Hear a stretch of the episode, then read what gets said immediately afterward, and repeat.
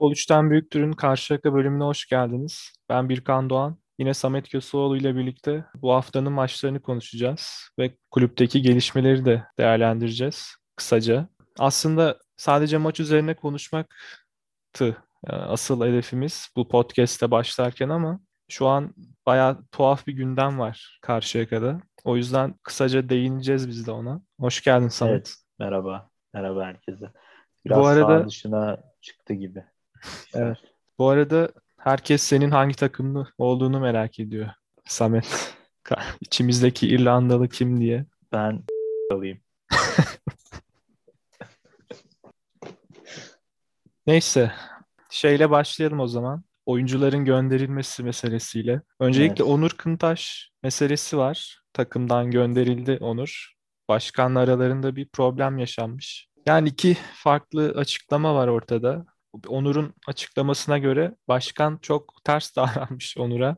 Başkan da tam tersini söylüyor. Kendisi açısından bir sorun olmadığını, Onur'un takımdan gitmek istediğini, maaşını da iyileştirme istediği için ki Onur boş mukaveleye imza atmıştı sanırım. Böyle bir anlamsız bir durum var ortada. Bilmiyorum. Pek evet, yorumlanacak başkanım. Bir şey de yok yani ortada aslında. Ne olduğuna dair bilgimiz yok. İki tarafta farklı şeyler söylüyor. Başkanın bir açıklaması var ya işte bahis olaylarıyla ilgili vesaire. Orada bir gönderme mi yaptı diye düşündüm. Yok. De. Onur'la ilgili değil sözü o. Var. Tanıt olmadan kimsenin onuruyla oynama hakkına sahip değilim. Bir açıklaması var. Yok. Acaba olay daha da geniş bir alana mı yayıldı? İki oyuncu kimdi? Onur'un alakası yok o işle ya. Biri Battal'dı onların.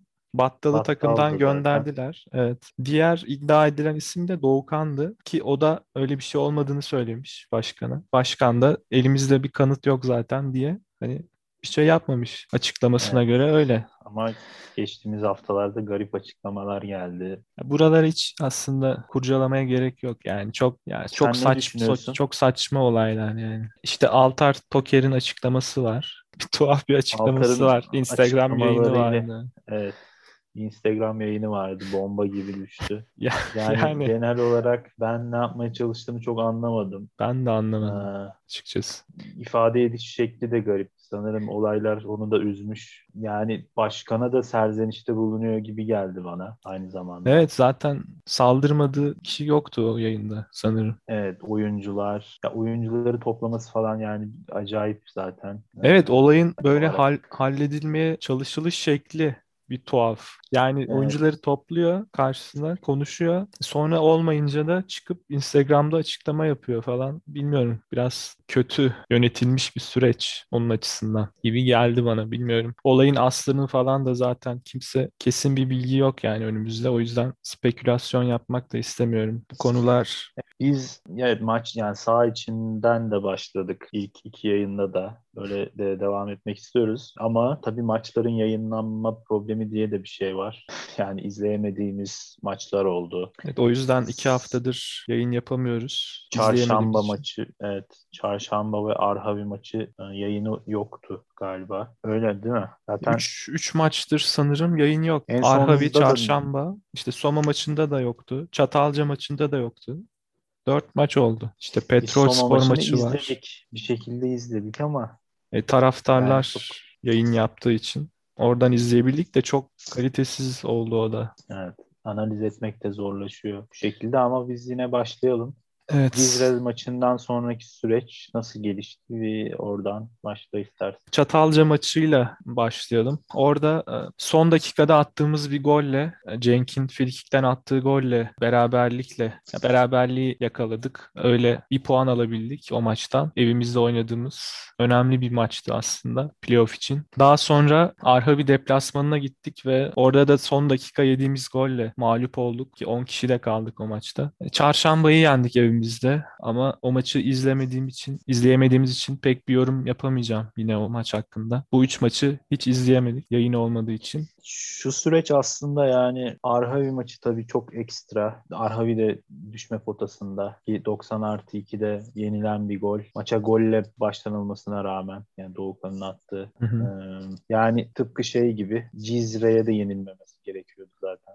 Tabii. Orada da yenildik ve yani durum pek iç açıcı değil. Eğer bu maç normal geçseydi hani buradan bir beraberlik, playoff'ta mücadele edilen hani Çatalca ve Çarşamba'yı da yenmek, Çatalca ile beraberlik kötü değildi ki Soma'da zaten birinci.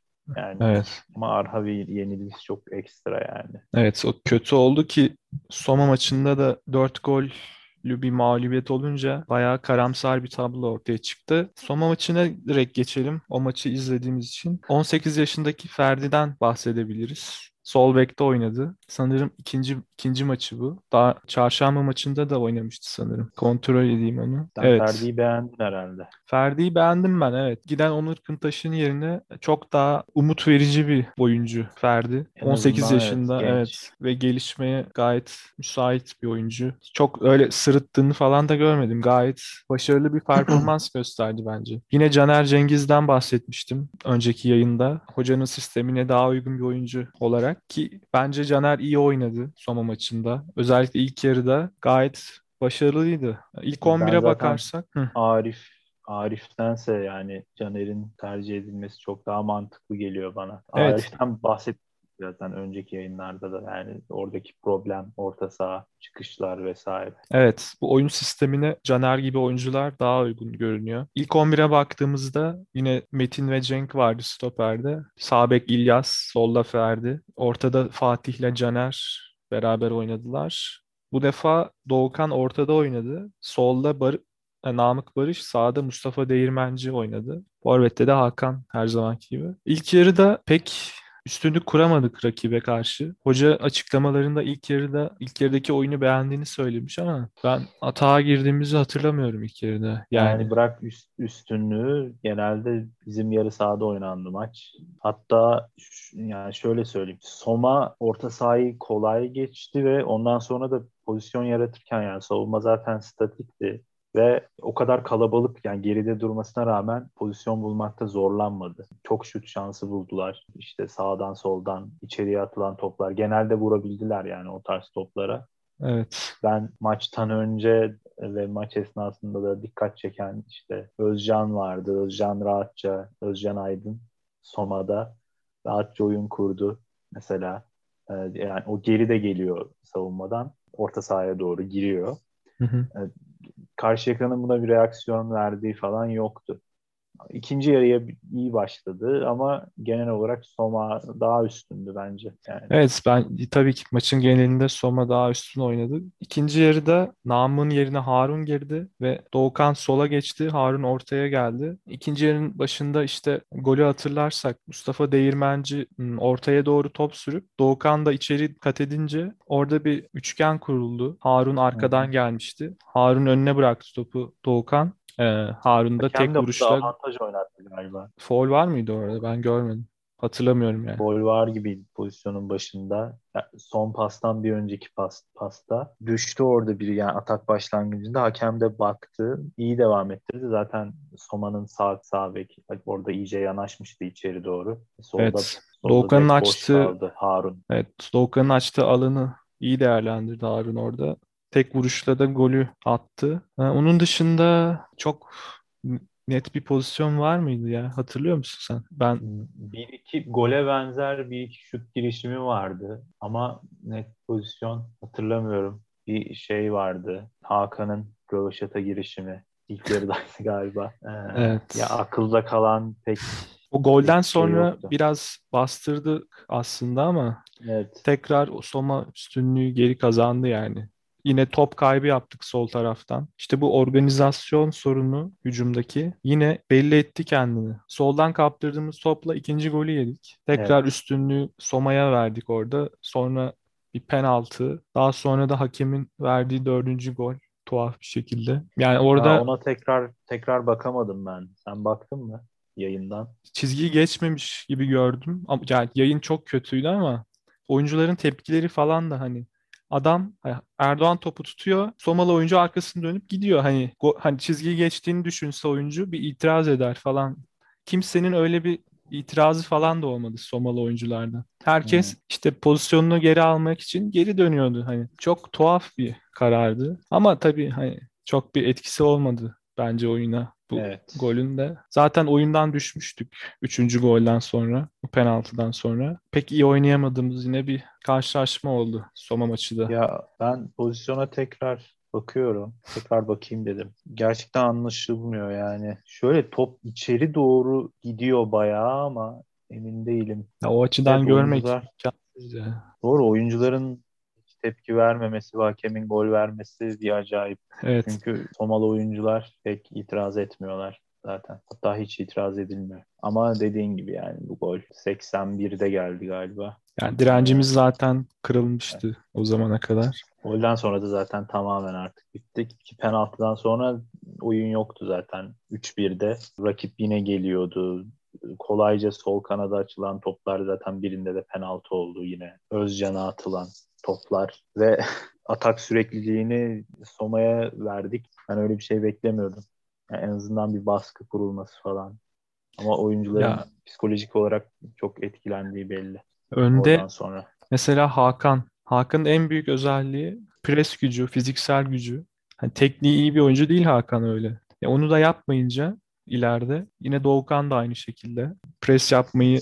Normalde Hakan hani pres yapan, mücadele eden bir oyuncu ama o da katılmayınca bu işlere, ki Doğukan zaten pek sevmez savunma yapmayı, çok rahat bir şekilde topu ileri taşıyabildi Soma defanstan evet, çıkarken. Biz daha önce Cizre maçlarında falan hani şeyden bahsediyorduk. Hani atak tercihleri, manasız ortalar işte uzaktan evet. vesaire. Ama bu maçta, maçın herhangi bir anında süreklilik, sadece işte golden sonraki birkaç dakika belki, öyle bir süreklilik yoktu bile yani. Atak çeşitliliğini tartışabilecek pek bir an bile hatırlamıyorum ben. Yani bu yüzden Soma tabii yani birinci ligde zaten hani başarılı bir pozisyondalar şu an. Onu belki hani diğer takımlarla kıyaslamak çok mantıklı değil zaten. 20 puan fark var hani. Ama yani çok da aşırı böyle iyi bir futbolda oynamıyorlar. Savunmaları önde, işte öne yerleşebiliyorlar vesaire. Ve öne geçtikten sonra bile böyle oynamaları bence etkileyiciydi. Yani Soma açısından ama yani yine de Karşıyaka açısından çok sorgulanabilecek bir maç. Bu kadar evet. beklenmiyordu yani. İlk yarıdaki maçta da yine aynı şekilde evet. Soma'nın üstünlüğü vardı İzmir'de oynanan maçta. Yine aynı şekilde oldukça rahat bir maç çıkarmıştı Soma. Yine aynı senaryoyu gördük aslında. Hemen hemen benzer bir senaryo gördük. Ben yani bundan sonraki maçlarda da Batman Petrolspor maçı var 31'inde. O maçı kazanabileceğimizi düşünüyorum ama İçel, İtman Yurdu ve Şile Yıldız Spor hedef maçları, kesin kazanması gerekiyor Karşıyaka'nın artık. Hem de playoff'la ilgili olan maçlar. Oradan zaten 6 hafta kaldı. Bitiyor. Evet. Evet, 6 maç kaldı artık. Altında. Ya kalan maçların en azından yani 5'ini pek bir amacı yok. Yani Batman Petrol ya da Erbaa, zaten bunlar artık çok zor geçmez diye düşünüyorum ama Şile ve İçel maçları tehlikeli. O iki maçtan birini kesinlikle kazanmamız lazım. Hani kalan maçlar dışında bir playoff şansımız varsa, ki şu an 3 puan fark var sanırım. 5. evet. ile aramızda. Yani hala maç eksiği şansı var onların da. Çatalca ve Çarşamba'nın birer maç eksiği var. 6 puana çıkabilir fark. Neyse yani sonuçta bu maçları kesinlikle kayıpsız geçmemiz gerekiyor. Bakalım Batman Petrol maçı yayınlanırsa istin.com artık bir maçımızı yayınlamaya karar verirse onu da doğru düzgün izleyebiliriz umarım. Hocanın açıklamalarından nasıl görüyorsun? Yani hedef olarak bence playoff ve bir üstlük var mı, yoksa daha çok hani bu sene de gitti gibi bir hava mı var? Ya oynanan oyuna bakınca pek umutlu değilim açıkçası. Matematiksel olarak şansımız var tabii ki ama bilmiyorum, playoff'larda da bu futbolla nereye kadar gidebiliriz? Ki bu sene bir maç daha, ekstra bir maç daha oynanıyor playoff'larda. Bilmiyorum. Sıkıntılı görüyorum ben durumu. Sen ne düşünüyorsun? Cezayir'in yani çünkü söylediği şey, daha iyi oynayan, mücadele eden, en önemlisi geleceğini kazanan bir takım olacaktır. Hani çok aktüel yani güne ait yorumlar pek yok zaten de. Bu olacaksa tamam ama 3. ligde kalıp tekrar hani daha iyi bir kadro, daha genç oyuncularla işte devam edip işte Ferdi gibi. Ama pek sanki hedeften kopulmuş gibi hissettim ben açıklamalardan. Son maça kadar devam edeceğiz falan dedi ama. Batman maçı kırılma maçı olabilir gerçekten. Evet. Haftaya da kazanamazsak bir kırılma yaşanabilir. Bence yani kazansak da kaybetsek de Ferdi gibi, Caner gibi oyuncuların oynaması çok daha önemli ya. Playoff'larda bence bilmiyorum nereye kadar gidebiliriz. Şüpheli görüyorum ben. En azından bu genç oyuncuları belli bir seviyeye getirirsek bizim için daha iyi olur. Yani artık Harun gibi, ne bileyim, isim vermek de istemiyorum aslında ama hani daha ileri gidemeyeceği belli oyunculardansa böyle genç oyunculara şans verilmesi daha faydalı olur takım için. Ki Caner'i gördük yani. Caner gayet bence iyi oynadı bu Soma maçında. Ki umarım diğer maçlarda da ilk 11'de görürüz Caner'i. Şimdi Mustafa Aşan cezalıydı bu maç. Onun yerine oynadı. Bence Mustafa Aşan döndüğünde de beraber, ki bir önceki maç sanırım beraber oynatmıştı hoca onları. Yine beraber oynamaları daha iyi olur. Yani Caner kesinlikle ilk 11'de devam etmeli bence. Bence de. Yani zaten kalan haftalar belli dediğin gibi. De hedeften kopma yaşanırsa hocanın da onlarla devam edeceğini düşünüyorum. Ki bu takımın borçları meselesi var. Bin bir türlü dert var aslında. Peki şeyin artık bu sezon gideceğini düşünüyor musun Doğukan'ın? Ama böyle oynarsa pek gidebilecekmiş gibi gelmiyor bana. Yani sözleşmesi bitince gider gibi. Ya bu performansı bu sene bayağı düştü çünkü. Geçen seneki gibi devam etseydi yazın gitme durumu daha olası görünüyordu bence ama. Evet. Başka genel olarak söyleyeceğin bir şey var mı? Kulüple ilgili maçlar dışında. Yok. Yani çok şey var aslında da. Çok spekülasyon var ve takımın dışındaki öznelerle ilgili hani acayip muhabbetler, o yüzden maçları bekleyip izleyip maç yorumlamaya devam edelim biz. Evet. Yani sağ dışına çıkmayı pek istemiyorum ben de. Böyle devam edelim. O zaman haftaya görüşmek üzere diyelim. Hoşça kalın. Güle güle.